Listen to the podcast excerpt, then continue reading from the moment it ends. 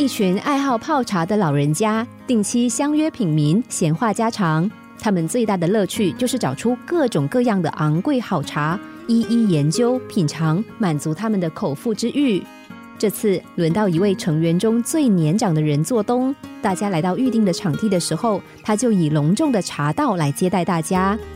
茶叶是从一个黄金制成的容器里取出的，接着他在每个人的面前放了一只出自名家的茶杯，最后把金黄色的茶水倒入其中。每个人都对杯里美丽的颜色惊叹不已，说光看颜色就知道一定是上等好茶。几巡过后，每个人对他准备的茶赞不绝口，更有人问泡茶需要讲究什么技巧，还有你买的茶是什么品种。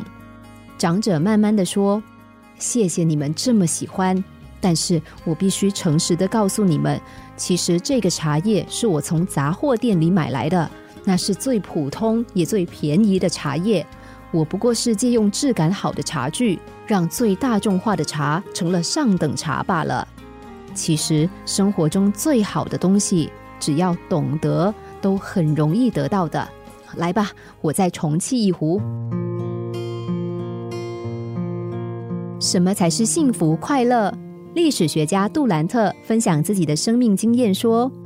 当我想从知识中寻找快乐的时候，反而让我对于快乐的真实性感到质疑。当我想从旅行时找到快乐，我却只找到一身疲惫。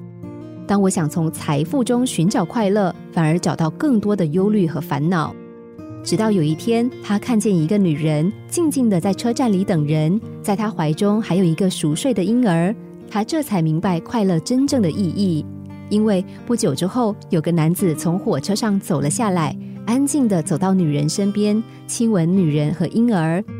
杜兰特说，就在这个时候，我心里涌上了前所未有的感动。当时我的视线几乎无法离开他们的身影，直到他们完全消失在视线范围，我才惊觉，原来我想要的快乐就蕴藏在生活里。